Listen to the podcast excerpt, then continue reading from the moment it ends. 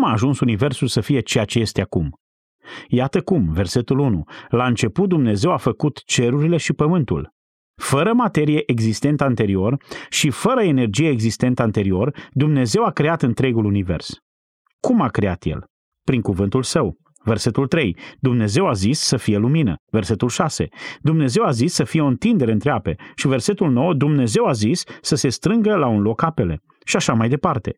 Dumnezeu a creat universul pur și simplu rostindu-l și a venit în existență. Așa a creat El. Dragi prieteni ai serialului Har prin Cuvânt, sunt Daniel Scurt și vă invit la un mesaj din seria Bătălia începutului. Începutul se referă la crearea Universului, iar bătălia reprezintă permanenta confruntare a celor două tabere, cei care cred relatarea din Geneza capitolul 1 și cei care nu cred că s-a întâmplat așa cum spune Scriptura. John MacArthur este de părere că singurul martor ocular, respectiv Sfânta Treime, este în măsură să ne ofere detalii din timpul celor șase zile, verset cu verset. Urmăriți în lectura pastorului Ilie Bledea toate cele 12 episoade despre creație.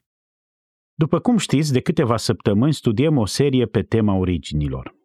Evident, acest lucru m-a făcut mai atent cu privire la societatea noastră, poate că într-un mod și mai sensibil decât în trecut. Și cred că nu greșesc când spun că minciuna conform căreia Universul, așa cum îl cunoaștem astăzi, a evoluat. Este cea mai sofisticată, complexă și mai educată minciună care există. Ea a captivat prin intențiile sale întreaga lume. Este crezută de marea majoritate a umanității, cel puțin în lumea occidentală. Și deși este imposibilă și irațională, ea se perpetuează totuși cu mare forță și cu mare efort academic. Teoria evoluționistă modernă a cerut și a primit acceptare aproape universală în lume. Teoria conform căreia nimeni nu a creat universul așa cum este, ci acesta a luat ființă întâmplător și progresează prin schimbări constante, mutații și tranziții progresive de la simplitate la complexitate, printr-un proces aleatoriu, guvernează în principiu gândirea umană. Și presupun că ne așteptăm ca acei oameni care îl resping pe Dumnezeu și acei oameni care resping Biblia, ca acei oameni care nu-L iubesc pe Domnul Isus Hristos, care nu-L cunosc, care iubesc păcatul, care nu-și doresc un judecător moral sau o lege morală, ne așteptăm ca astfel de oameni să fie mulțumiți cu o explicație atât de convenabilă a modului în care există lucrurile. Și presupun că este atât de șocant că această minciună a evoluției a dominat și comunitatea creștină evanghelică. Teologi, exegeți și comentatori ai Bibliei au simțit că este necesar să ia explicația simplă a creației din Geneza capitolul 1 și în principiu să o nege. Citeam în această după amiază un comentariu foarte consacrat și bine cunoscut asupra cărții Geneza, în care tocmai acesta este punctul de vedere al autorului, și anume că ceea ce scrie acolo are de fapt o altă semnificație. Dumnezeu nu a vrut să spună că El a făcut totul în șase zile. Evident a vrut să spună altceva, pentru că știința ne-a spus că nu ar putea fi așa. Sincer, nu este ușor să impui evoluția în Geneza 1. Este o sarcină foarte dificilă pentru orice comentator sau exeget, deoarece nu există absolut nimic în acea secțiune a Scripturii, sau de altfel în orice alt loc din Biblie, care să permită o interpretare atât de bizară ca evoluția.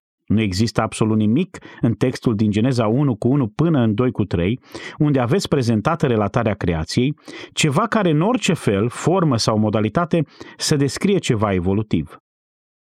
În consecință, pentru a impune evoluția în Geneza 1, acești oameni trebuie să nege relatarea istorică simplă, directă, inconfundabilă și clară despre creație.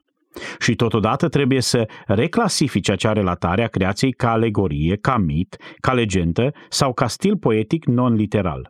Ei fac asta pentru a adapta Biblia la o evoluție irațională și imposibilă în care Dumnezeu este scos din ecuație.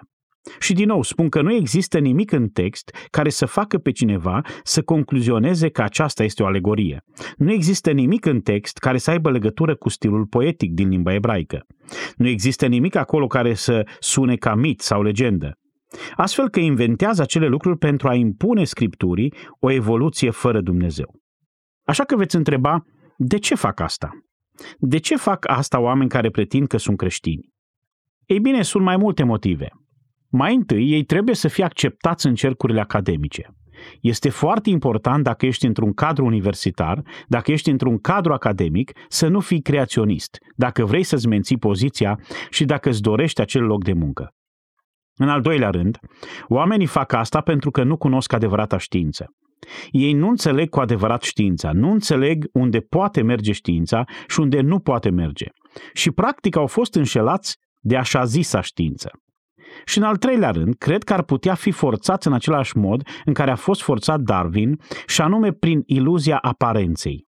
Darwin și-a dezvoltat întregul sistem pe baza observațiilor iluzorii care nu au nimic de a face cu ADN-ul, nimic de a face cu genetica, nimic de a face cu ceea ce se întâmpla de fapt. Așadar, din aceste motive, fiind intimidați de comunitatea academică, fiind intimidați de știința falsă și fiind oarecum intimidați de iluziile observaționale care au fost transmise, ei acceptă și aprobă ideea de evoluție care este construită pe conceptul de uniformitate. Este ceea ce numim uniformism, adică totul continuă la fel în acest proces lung de mai multe miliarde de ani, totul progresând în același ritm. Ei observă uniformitatea. Ei observă lucrurile mergând într-un anumit ritm și extrapolează din asta că au mers întotdeauna în acel ritm și că, prin urmare, trebuiau să înceapă cu ceva foarte simplu și să meargă cu aceeași viteză până când ajungem în zilele noastre. Acest proces presupune ei că ar fi durat până la 20 de miliarde de ani. Totuși, Biblia nu permite un subiect de felul acesta, o astfel de iluzie. În 2 Petru, capitolul 3, ne spune că vor veni batjocuritori plini de batjocuri și vor zice De când au adormit părinții noștri, toate rămân așa cum erau de la începutul zidirii. Iar acei batjocoritori care practic neagă a doua venire spun că nimic nu se schimbă. Totul merge exact în același mod uniform. Nimic nu se schimbă. Evident, ei afirmă creația, dar ei spun că de la creație nimic nu a încălcat un proces uniformitar. Dar versetul 5 spune că în adin se facă nu știu, că odinioare erau ceruri și un pământ scos prin cuvântul lui Dumnezeu din apă și cu ajutorul apei. Textul se referă la creație aici, despre care spune lumea de atunci a pierit tot prin ele înnecată de apă. Iar cerurile și pământul din vremea de acum sunt păzite și păstrate prin același cuvânt pentru focul din ziua de judecată și de pieirea oamenilor nelegiuiți. Așa că acești oameni care spun că totul a continuat întotdeauna așa cum a fost de la bun început, au uitat că a existat un timp în care cerurile deja existau cu mult timp înainte și pământul a fost format din apă și cu ajutorul apei și a existat un alt moment în timp când a fost distrus fiind inundat.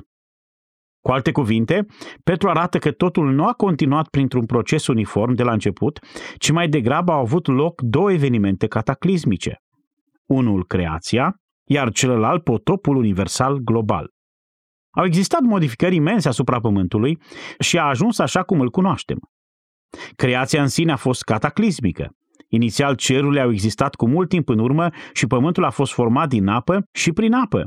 Și vom comenta mai multe despre asta când ne vom întoarce la Geneza.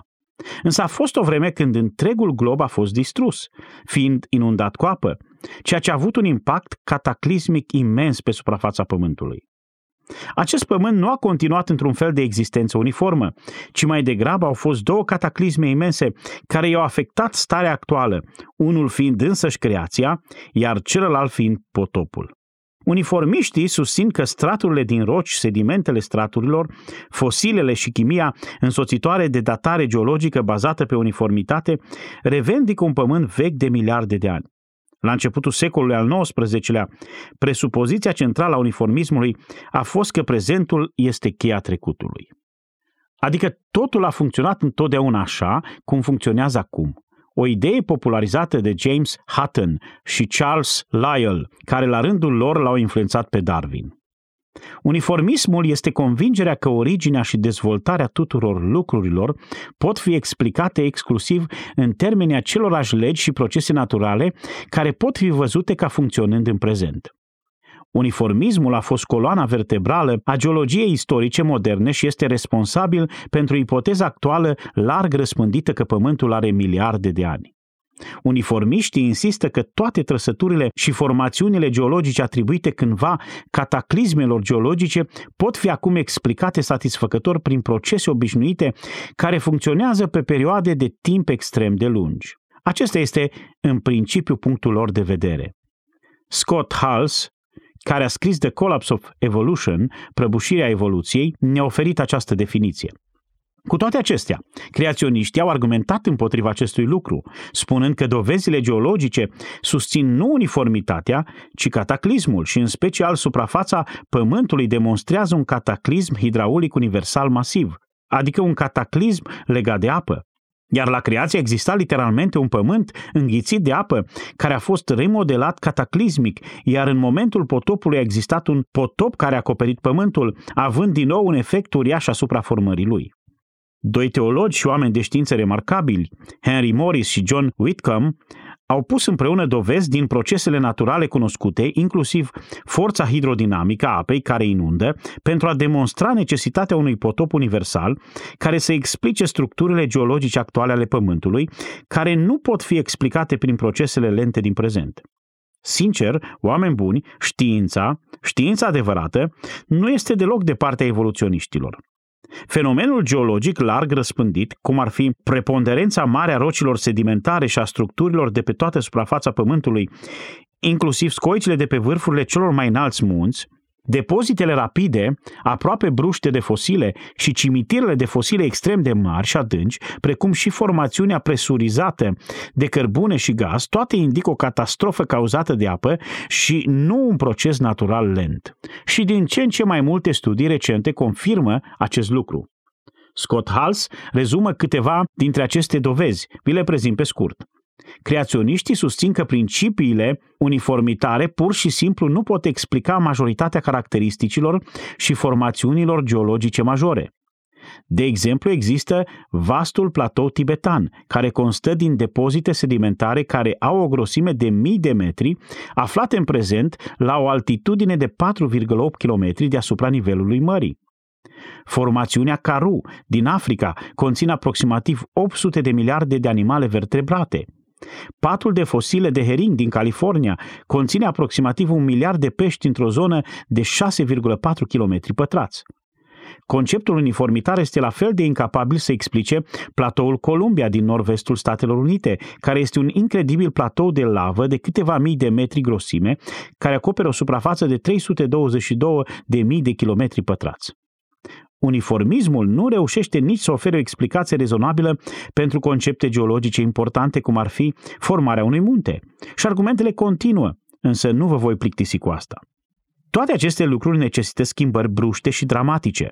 Îngroparea rapidă și litificarea, așa cum este numită pietrificarea, toate acestea sunt esențiale pentru formarea și conservarea fosilelor. Singurul mod posibil în care se pot găsi scoici pe vârful munților de la mii de kilometri de mare este în cazul în care acolo a existat odată apă. Douglas Kelly scrie în cartea sa Creation and Change următoarele. Prezumția uniformitară, conform căreia milioane de ani de muncă geologică ar fi necesare pentru a extrapola din procesele naturale lente, pentru a explica structuri precum Marele Canion American, este pusă sub semnul întrebării de erupția muntelui Sfânta Elena din statul Washington din 18 mai 1980. O energie masivă echivalentă cu 20 de milioane de tone de dinamită TNT a distrus 400 de kilometri pătrați de pădure în 6 minute, schimbând fața muntelui și săpând în adâncime pământul și stâncile, lăsând în urmă formațiuni similare cu cele ale Marelui Canion. Studii recente ale fenomenului muntelui Sfânta Elena indică faptul că dacă s-ar încerca datarea acestor structuri, care s-au format în 1980 pe baza teoriei uniformitare, s-ar postula în mod necesar milioane de ani ca timp de formare. În mod ironic, una dintre piesele centrale folosite pentru a demonstra cronologia uniformitară, coloana geologică, la o inspecție mai atentă, mărturisește catastrofismul. Așa stau lucrurile. Există și alți indicatori interesanți care sugerează un univers tânăr. Unul care mi se pare fascinant este legat de problema prafului de lună. Înainte ca omul să ajungă pe lună, unii oameni de știință care s-au implicat în paradigma care implica o lună cu o vechime probabilă de 3,5 miliarde de ani, au presupus că ar trebui să existe un strat foarte gros de praf pe lună. Un scriitor pe nume R. A. Littleton un astronom și un consultant al programului spațial al Statelor Unite ale Americii a scris următorul lucru. Suprafața lunară este expusă la lumina directă a soarelui, iar lumina ultravioletă puternică și razele X pot distruge straturile de suprafață ale rocii expuse și le pot reduce la praf până la o rată de câteva zeci de miimi de centimetru pe an. Dar chiar și această mică cantitate ar putea fi suficientă dacă ne raportăm la vârsta pe care o are Luna pentru a forma un strat de câțiva kilometri adâncime care să o acopere. Așadar, teoria lui a fost că Luna era la câțiva kilometri adâncime în praf. Acum, ni se spune că astronautul Neil Armstrong a citit despre asta și a fost foarte îngrijorat că atunci când va ieși din nava spațială s-ar putea scufunda pentru totdeauna într-o mlaștină sufocantă de praf adânc. Pe de altă parte, a găsit foarte puțin praf. Dacă calculele care indică rata de acumulare a prafului erau corecte, nu era praf care să indice o perioadă de un miliard de ani, nici măcar o perioadă de un milion de ani. De fapt, era praf care indica doar câteva mii de ani, dacă praful se formează în felul acesta de către lumina ultravioletă a soarelui. Un alt lucru interesant este despre petrolul care țâșnește atunci când rezervoarele de petrol sunt exploatate prin forare. Presiunea imensă din rezervor forțează petrolul să urce printr-un fel de geyser prin care iese. Presiunea mare care încă înconjoară petrolul este considerată de unii geologi o dovadă a unui pământ tânăr. Un om de știință pe nume Dick Kay și alții împreună cu el au publicat în cercetările lor rezultatele pe această temă într-un volum numit Știința. Iată ce scriu ei. Studiile arată că orice presiune construită ar trebui să fie disipată și scursă în rocile din jur în câteva mii de ani.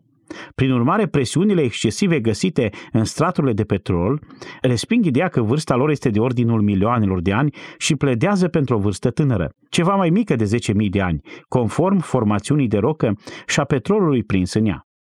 Și apoi asta îmi place foarte mult. Henry Morris a scris ceva numit Cosmologie biblică și știință modernă. Iar capitolul 6 este despre populația lumii și cronologia Bibliei. Și cu detalii minuțioase și cu ajutorul ecuațiilor matematice, el arată cum populația mondială este un indiciu al vârstei pe care o are Pământul. Într-o lucrare ulterioară numită creaționism științific, el arată că o creștere medie și extrem de conservatoare a populației de o jumătate de procent pe an, care este un sfert din rata noastră actuală, dar haideți de dragul îndoielii să luăm doar un sfert la început și să zicem că populația crește cu o jumătate de procent pe an. Aceasta ar ajunge la populația actuală a Pământului în doar 4.000 de ani, iar conform cronologiei biblice, chiar așa stau lucrurile pentru că acum 4.000 de ani a fost potopul. El scrie, începe să fie evident că rasa umană nu poate fi foarte veche. Cronologia biblică tradițională este infinit mai realistă decât istoria de milioane de ani a omenirii asumată de evoluționiști. El spune, dacă ei ar avea dreptate și omul ar exista de milioane de ani pe pământ, populația pământului ar fi acum de 10 la puterea 500 de mii. Și dacă în cele din urmă am reușit să colonizăm toate celelalte lumi din univers și să construim orașe spațiale peste tot în spațiile interstelare, se poate demonstra că nu ar putea fi înghesuiți în întregul univers cunoscut mai mult de 10 la puterea 100 de oameni. Puteți privi această problemă din punct de vedere al științei corecte și aveți întreaga confirmare de care aveți nevoie pentru un pământ tânăr. Cu diverse cronometre fizice și elemente de măsurare chimică folosite pentru a stabili vârsta Pământului și a Cerului, puteți vedea că știința adevărată vă va da un răspuns exact dacă înțelegeți un lucru. Că atunci când Dumnezeu a creat Pământul, El l-a creat așa cum este. El l-a creat matur. El l-a creat deodată cu o vârstă evidentă. Ce vreau să spun prin asta? Ei bine, în prima zi el a făcut lumina și întunericul. În a doua zi, el a făcut cerurile. În a treia zi, el a făcut pământul. În ziua a patra, el a făcut corpurile cerești care asigură lumina. În ziua a cincea, el a făcut peștii și păsările. Și în ziua a șasea, el a făcut viețuitoarele pământului și omul. Și a făcut pe toți maturi, dezvoltați pe deplin. El nu a creat semințe și celule. El nu a trimis o celulă mică, programată să se despartă iar și iar de-a lungul la milioane de ani. Nu erau semințe, embrioni și nici ou, ci o găină gata crescută. El nu a început cu lumină parțială și gaz parțial, cu câmp electromagnetic parțial și energie nucleară parțială. El a creat un univers pe deplin matur, cu o vârstă evidentă. Când a fost făcut Adam, el nu era un embrion, nu era un nou născut, era un bărbat matur. Totul era crescut pe deplin și complet dezvoltat. Creația cataclismică a Universului a oferit o creație matură cu o vârstă evidentă și reală. Dacă ai fi găsit în grădină un stejar și ai fi fost un botanist, s-ar fi putut să iei un mic ferăstrău și să tai acel stejar mic, ai fi putut să începi să numeri inele și s-ar fi putut să descoperi în funcție de inelele din acel stejar că ar putea avea 400 de ani, dar de fapt avea o zi. A fost creat pe deplin matur. Și dacă ar fi fost niște vulturi care să zboare în jur, ar fi putut părea că au 30 de ani, dar de fapt avea o zi. Dacă ar fi fost elefanți care se plimbau prin preajmă, ar fi putut părea că au mulți ani, 50-60 de ani, dar adevărul este că avea o zi. Și dacă ai fi văzut munți în jur, privind la acești munți, ai fi putut presupune că munții și defileele de lângă ei, văile și dealurile, au fost formate de ani de vânt, apă, erupții și cutremur. Dar adevărul este că totul a fost făcut într-o singură zi. Și dacă te-ai fi uitat spre ceruri, așa cum a făcut Adam, și ai fi văzut întinderea extraordinară de deasupra ta, și te-ai fi întrebat de cât timp au stat acolo, răspunsul era de 48 de ore. A fost ca atunci când Isus a transformat apa în vin și nu a existat niciun proces. Tocmai a transformat apa în vin, o creație instantanee într-o fracțiune de secundă. Acum, așa cum am observat pe parcursul întregii serii, evoluția este imposibilă, deoarece este imposibil ca nimeni ori nimic să fie egal cu totul. Nu este doar imposibil, ci și ridicol. Și nu există forme de tranziție, iar genetica face involuție, nu evoluție. O modificare din punct de vedere genetic nu poate fi decât negativă.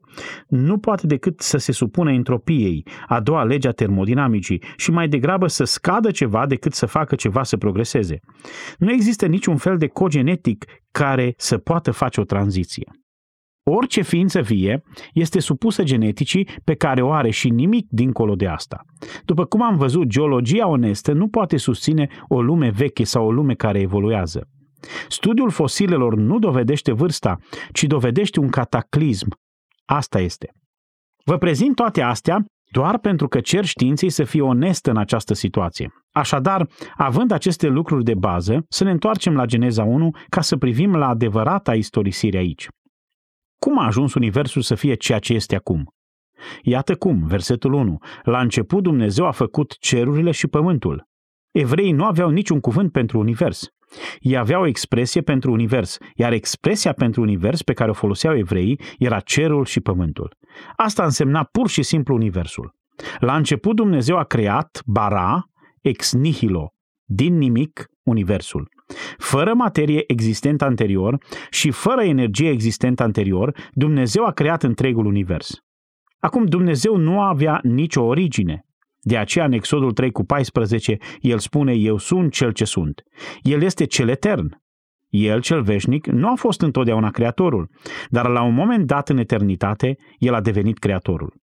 Acum, am pus data trecută întrebarea, cum a creat el? Iar noi am răspuns prin cuvântul său. Versetul 3. Dumnezeu a zis să fie lumină. Versetul 6.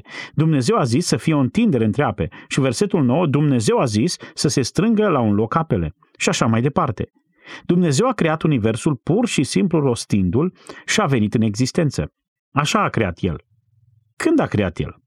El a creat totul în șase zile, în urmă cu aproximativ șase mii de ani, poate puțin mai mult de atât, dar cu siguranță undeva sub zece mii și mai aproape de șase mii. Acum, întrebarea la care nu am răspuns data trecută a fost de ce a creat el. Și bineînțeles, primul răspuns este pentru că așa a vrut el. Și acesta este cel mai bun și cel mai corect răspuns. Însă următoarea întrebare este de ce a vrut el? Și răspunsul la această întrebare este cât se poate de evident. El a vrut pentru că intenționa să-și arate slava, iar creația i-a dat o altă oportunitate de a-și arăta gloria atât făpturilor cerești, cât și omenirii, pentru ca toți să ajungă să aprecieze extraordinara sa putere creatoare. În Apocalipsa 4 cu 11 se spune, Vrednic ești, Doamne și Dumnezeul nostru, să primești slava, cinstea și puterea, căci Tu ai făcut toate lucrurile și prin voia Ta stau în ființă și au fost făcute. V-am spus că El a creat toate pentru că așa a vrut. El a creat totul pentru că asta a vrut să facă. Și El a dorit să facă acest lucru tocmai pentru motivul că veșnic în prezența sa El va fi lăudat și glorificat pentru această imensă expunere a puterii sale creatoare care pune în evidență măreția și natura sa. În Isaia 43, versetul 7, el spune, I-am făcut spre slava mea. Am făcut totul spre slava mea. Și în cadrul acestei creații, el l-a făcut pe om. Și pentru a face un pas mai departe, el nu l-a făcut doar pentru a-și etala inteligența sa glorioasă și imensă, puterea sa fără margini, înțelepciunea sa nelimitată și dragostea sa fără margini pentru frumusețe și complexitate. Ordinea și sistematizarea arată atât de multe despre natura sa demonstrată în creație. De asemenea, în creație a avut ocazia, în virtutea facerii omului, de a arăta ceva ce nu ar fi putut să arate altfel, și anume harul și mila sa. Astfel a făcut totul pentru a-și arăta slava, slava creației sale și slava lucrării sale de răscumpărare. Ai putea spune, de asemenea, că el a creat totul pentru a oferi o mireasă pentru fiul său. V-am mai spus, și obișnuiam să cred că nu am citit asta nicăieri, însă am dat pur și simplu peste asta atunci când studiam Scriptura și anume că Dumnezeu i-a spus într-o zi fiului că îl iubește cu o dragoste desăvârșită și i-a spus te iubesc atât de mult încât vreau să-ți fac un cadou, așa că voi crea și voi răscumpăra din omenire o mireasă pentru tine. Și pe acea mireasă o voi aduce la slavă, iar acea mireasă va fi îmbrăcată în neprihănire și sfințenie pentru totdeauna. Acea mireasă va purta chipul tău și acea mireasă se va închina înaintea ta, te va adora și îți va sluji în vecii vecilor. Iată, acesta este darul meu de dragoste pentru tine ca fiu. Acest plan glorios al lui Dumnezeu a fost acela de a oferi preiubitului său, celui de-al doilea membru al Trinității, o expresie a iubirii, a iubirii eterne, divine, dându-i o umanitate răscumpărată care să reflecte slava sa, care să-i slujească și să-l laude pentru totdeauna. Ce plan imens! Ce plan glorios! Și tot acest plan este legat de scopul lui Dumnezeu în creație. Ei bine, asta nu citisem nicăieri până când am descoperit Asta a fost puțin descurajator. Un scriitor din secolul al XII-lea, Richard, al Sfântului Victor, în clasicul său de Trinitate. El surprinde esența acestui adevăr extraordinar. El ne învață că infinitul Dumnezeu Tatăl L-a iubit atât de mult pe infinitul Dumnezeu Fiul, încât a adus în ființă ex nihilo o lume materială finită, care să fie populată cu făpturi asemănătoare Fiului Său, pentru ca în calitate de mireasa Fiului să poată împărtăși fericirea vieții divine într-un mod adecvat făpturilor finite după chipul personal al lui Dumnezeu. Pentru a oferi fiului său o mireasă frumoasă, Tatăl Veșnic a creat un univers întreg și în el o lume care anterior nu exista, ca pepiniera și căminul în care avea să fie crescută mireasa. Un astfel de dar minunat de la Tatăl către Fiul a necesitat o creație absolută din nimic. Asta este învățătura promovată de acest scriitor și a avut dreptate. La început Dumnezeu a făcut cerurile și pământul. Apropo, la început lansează o realitate anterioară inexistentă, timpul. Timpul nu a existat până când Dumnezeu nu l-a creat. Într-un anumit punct al eternității, Dumnezeu a dus Universul în existență cu cuvântul puterii sale, inclusiv timpul. Timpul, la fel ca spațiul și materia, este o creație și un slujitor al Dumnezeului care le-a făcut pe toate. Timpul este creația lui Dumnezeu, iar timpul a oferit cadrul potrivit pentru creație, din ziua întâi până în ziua șasea. Timpul nu este absolut, spațiul nu este absolut și materia nu este absolută. Iar timpul, spațiul și materia, așa cum le cunoaștem, vor fi necreate la final, adică nu vor mai exista. Înainte să existe tărâmul material, înainte să existe materie în spațiu, nu putea exista timp. Sfântul Augustin a spus-o astfel. Odată cu mișcarea creaturilor, timpul a început să-și parcurgă cursul. Este inutil să cauți timpul înainte de creație, ca și cum timpul ar putea fi găsit înainte de timp. Dacă nu ar exista nicio mișcare a unei creaturi spirituale sau corporale prin care viitorul, prin care viitorul care se mișcă prin prezent ar urma trecutului, nu ar exista deloc timp. O creatură nu s-ar putea mișca dacă nu ar exista. Prin urmare, mai degrabă ar trebui să spunem că timpul a început cu creația, în loc să spunem despre creație că a început cu timpul. Ambele sunt de la Dumnezeu, căci de la El, prin El și pentru El sunt toate lucrurile. Așa că Dumnezeu a creat timpul împreună cu toate celelalte. Versetul 1 afirmă această lucrare generală. Apoi versetele 2 la 31 descompun această lucrare în secvențe. Să ne uităm la prima zi. Acest lucru este de-a dreptul captivant. Iată-ne în prima zi, versetul 2. Pământul era pustiu și gol. Peste fața adâncului de apă era întuneric și Duhul lui Dumnezeu se mișca pe deasupra apelor. Dumnezeu a zis să fie lumină și a fost lumină. Dumnezeu a văzut că lumina era bună și Dumnezeu a despărțit lumina de întuneric. Dumnezeu a numit lumina zi și întunericul l-a numit noapte. Astfel a fost o seară și apoi a fost o dimineață. Aceasta a fost ziua întâi.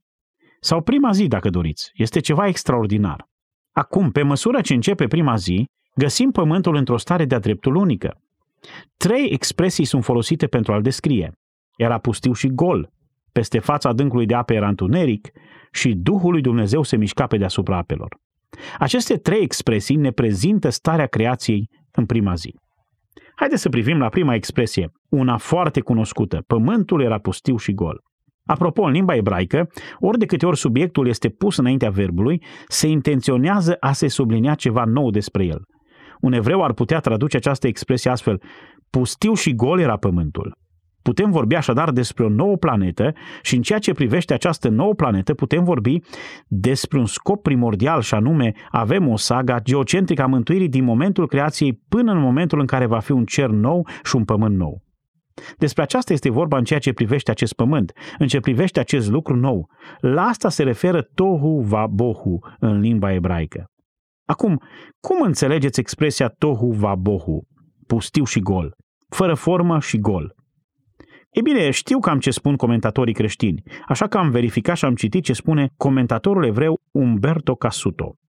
Pentru că am vrut să știu ce cred evreii despre asta. Ce cred cărturarii evrei despre asta și cum au definit ei etimologia acestor cuvinte?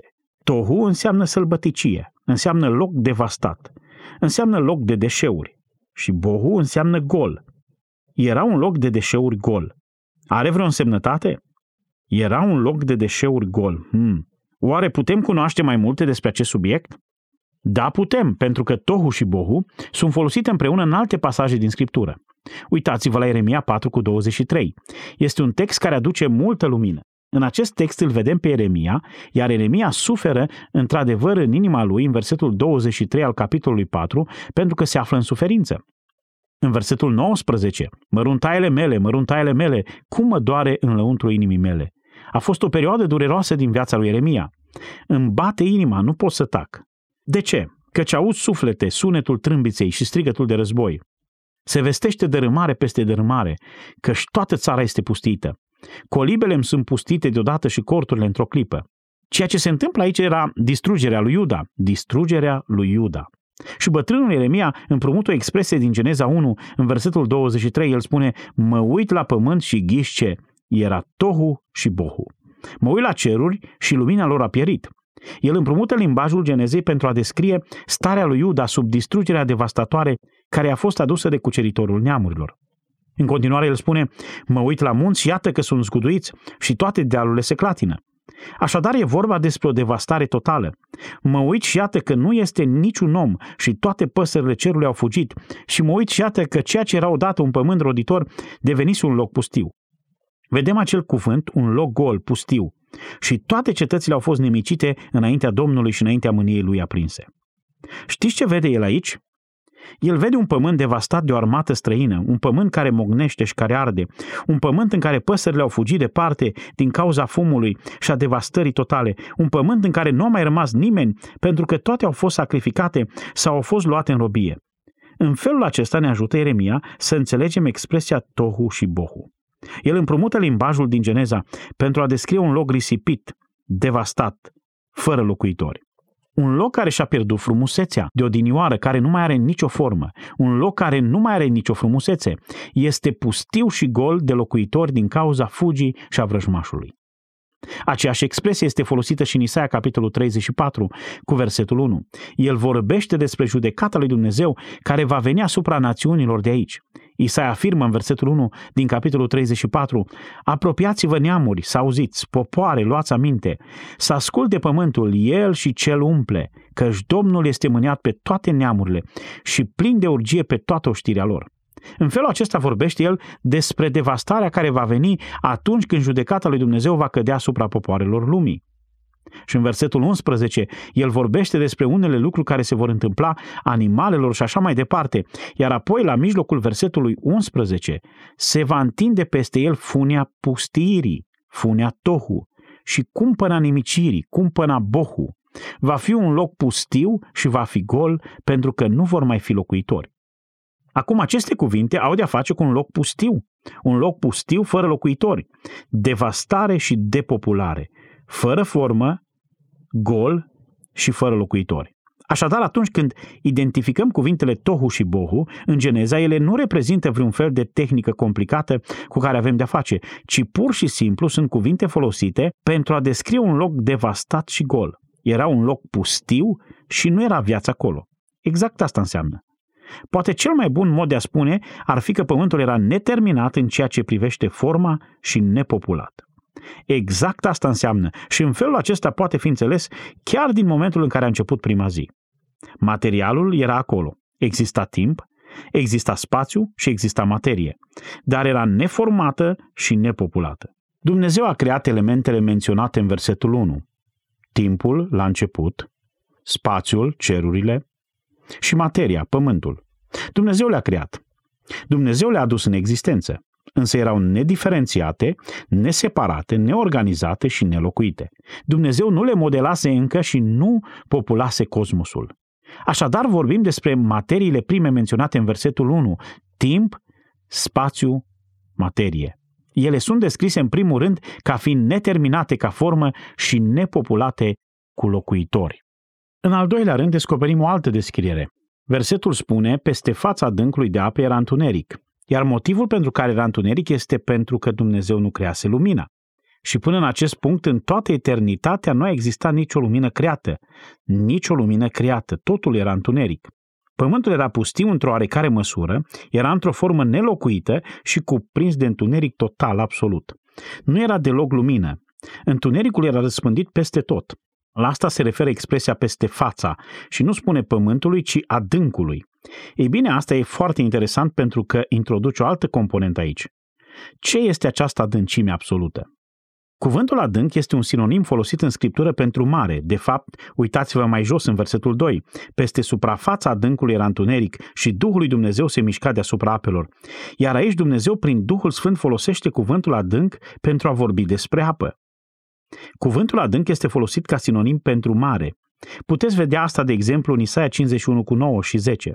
Așadar, ce avem aici?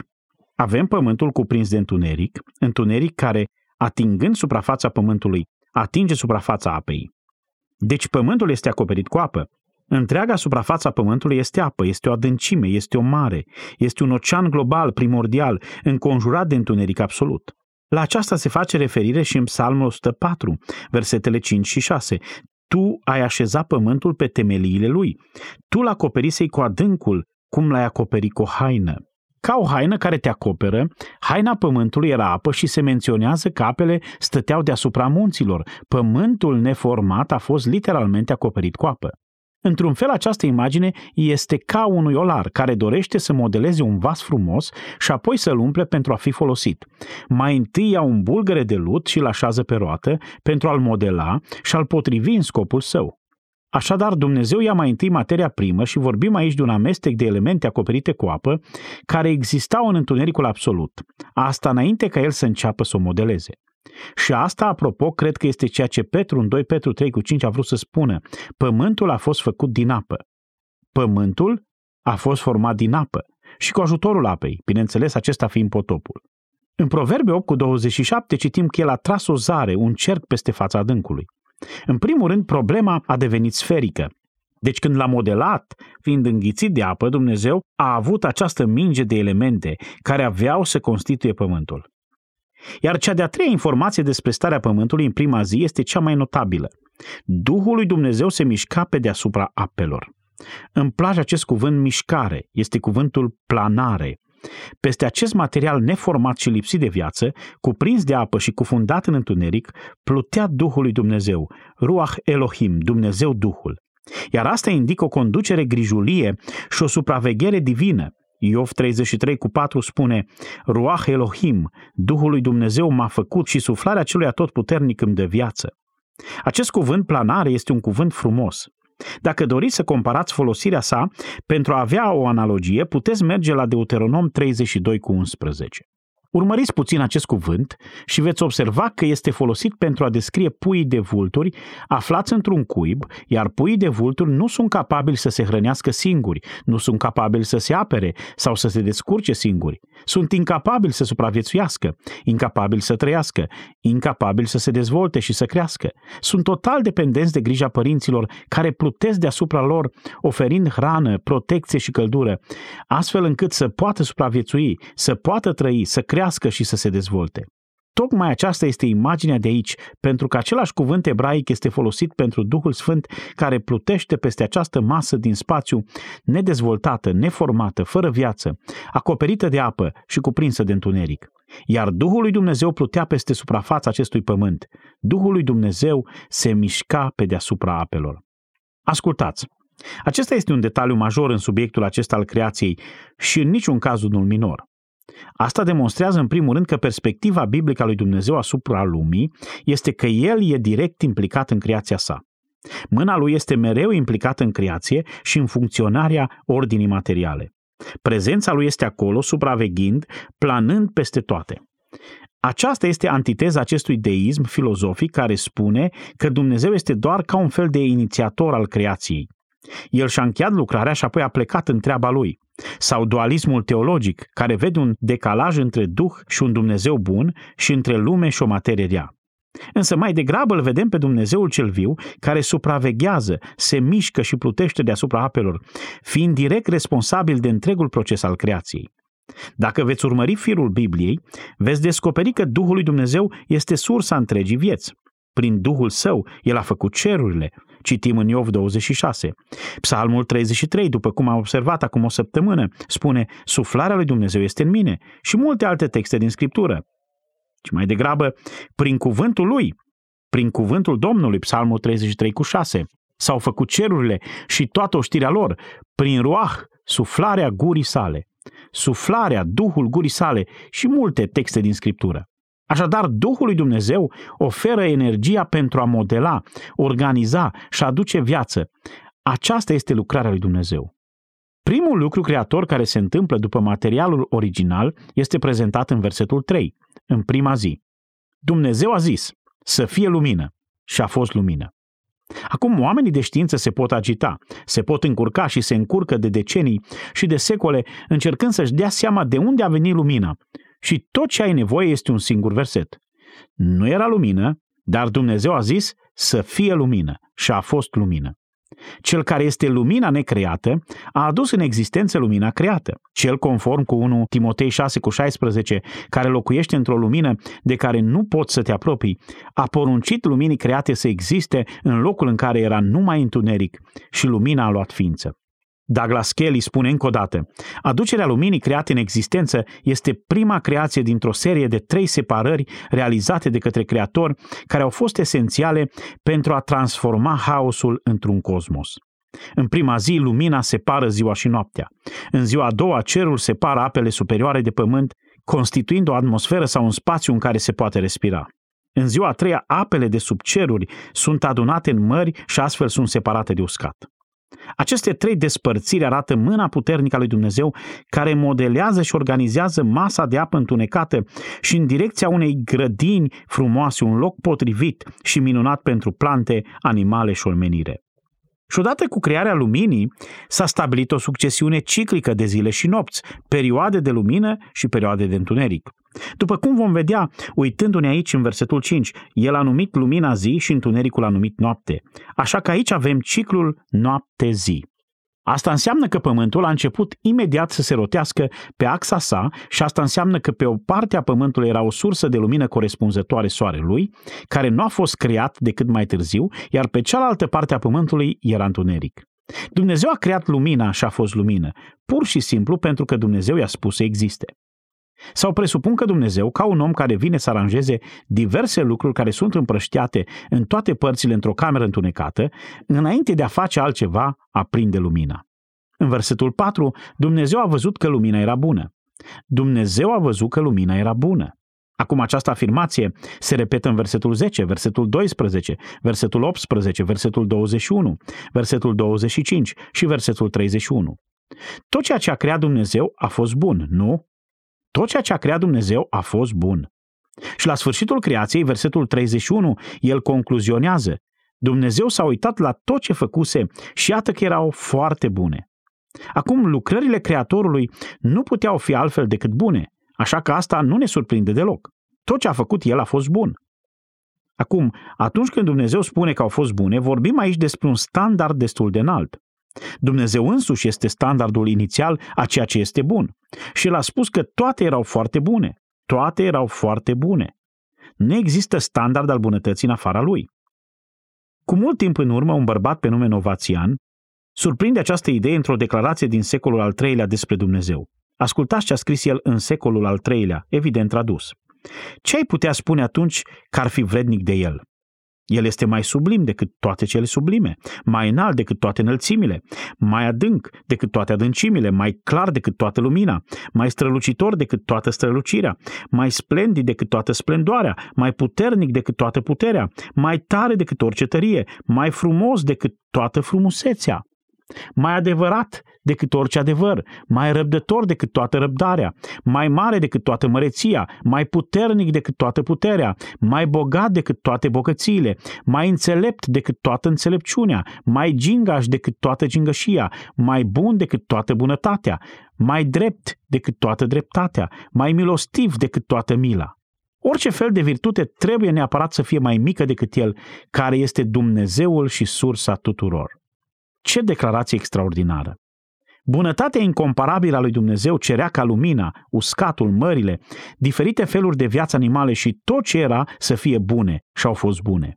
Motivul pentru care există răul nu este din cauza lui Dumnezeu, ci din cauza căderii și a răzvrătirii omului, a coruperii creației sale, care era în întregime bună. Toate au fost bune la început. Iar versetul 4 spune, și Dumnezeu a despărțit lumina de întuneric. De aceea Isaia 45 cu 7 spune, Eu întocmesc lumina și fac întunericul. Odată cu asta începe ciclul zilelor prin faptul că el separă lumina de întuneric. El a creat lumina, dar nu a distrus întunericul. Nu a fost niciodată dorința lui ca și creator să existe lumină perpetuă, absolut deloc, ci intenția lui a fost ca atât întunericul cât și lumina să funcționeze consecutiv și asta era ceva bun. Și totodată dorința lui a fost ca ele să funcționeze consecutiv pentru anumite perioade precise, într-o ordine ciclică neschimbătoare. El a potrivit astfel lucrurile pentru că se potriveau cu planul său creator. Se potriveau planului său ca pământul să se rotească, să aibă lumină și să aibă întuneric. În versetul 5 le-a dat nume. Dumnezeu a numit lumina zi, iar întunericul a numit noapte. Și așa a fost.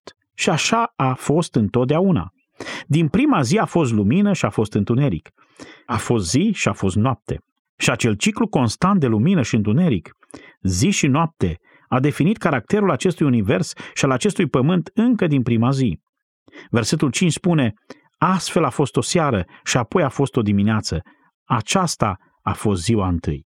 Când a trecut lumina zilei, a venit perioada alocată întunericului și s-a numit seară, iar când a trecut noaptea, a venit perioada alocată luminii și s-a numit dimineață. Și cu acest comentariu, Biblia indică sfârșitul primei zile. Și ce a fost creat în acea zi? Lumina. Lumina. Acum veți întreba, dar cum ar putea fi lumină fără soare? Nu știu. Dacă ar fi menționat, aș ști. Dar nu aveți cum să credeți că Dumnezeu nu ar fi putut crea lumină, ci doar soarele pentru a da lumină. Vorbim despre o primă zi destul de spectaculoasă, nu e așa? Doar în cazul în care cineva ar putea crede că acesta a fost un proces evolutiv, în mod evident, versetul 5 spune, astfel a fost o seară și apoi a fost o dimineață. Aceasta a fost ziua întâi. Aceasta este o traducere literală din ebraică. Nu un miliard de ani, ci o zi. Un ciclu de lumină și întuneric. O seară și o dimineață. Și creația a început. Poetul englez pe nume John Dryden a scris cu multă imaginație o cântare pentru sărbătoarea Sfintei Cecilia. A scris-o, cred că, în jurul anului 1687.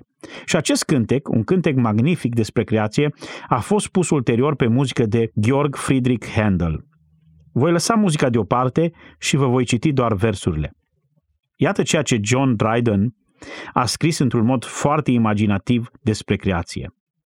Când natura zăcea sub o grămadă de atomi tremurători și nu putea să-și ridice capul, S-a auzit vocea plină de melodie de sus. Ridică-te mai mult decât morții. Apoi rece și fierbinte, umedă și uscată, pentru ca pozițiile lor să se înalțe, iar puterea muzicii să se supună. Din armonie, din armonie cerească, a început acest cadru universal. Din armonie în armonie, prin toate notele pe care le-a parcurs cu busola, diapazonul închizându-se de plin cu omul. De la puterea sacrului, sferele au început să se miște și au cântat lauda Marelui Creator tuturor prea fericiților de sus. Astfel că atunci când ultimul și înfricoșătorul ceas va devora acest spectacol care se prăbușește, trâmbița va fi auzită în înălțime, morții vor trăi, cei vii vor muri și muzica va tulbura cerul. Versuri extraordinare, dar așa stau lucrurile.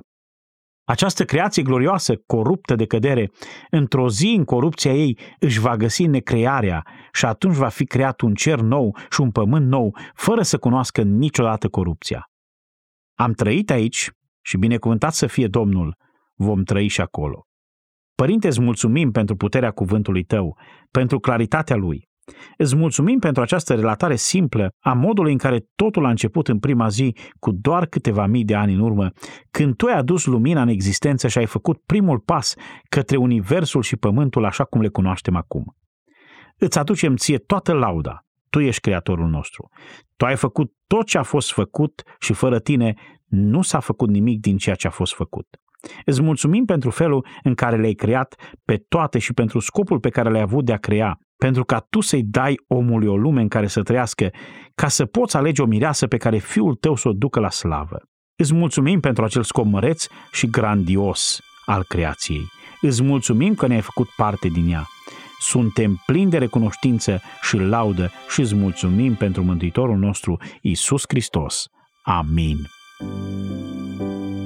Ați ascultat în lectura pastorului Ilie Bredea o predică din cadrul seriei Bătălia începutului, din serialul Har prin cuvânt produs de Ștefan Alexe. Vă anunțăm că, prin amabilitatea Grace to You, vă oferim în dar o carte scrisă de John MacArthur. Aflați care este cartea disponibilă în această perioadă scriindu-ne la harprincuvânt arongmail.com sau sunând la telefonul 0740 054 599. Onorăm doar solicitările din țara noastră, iar taxele poștale sunt gratuite.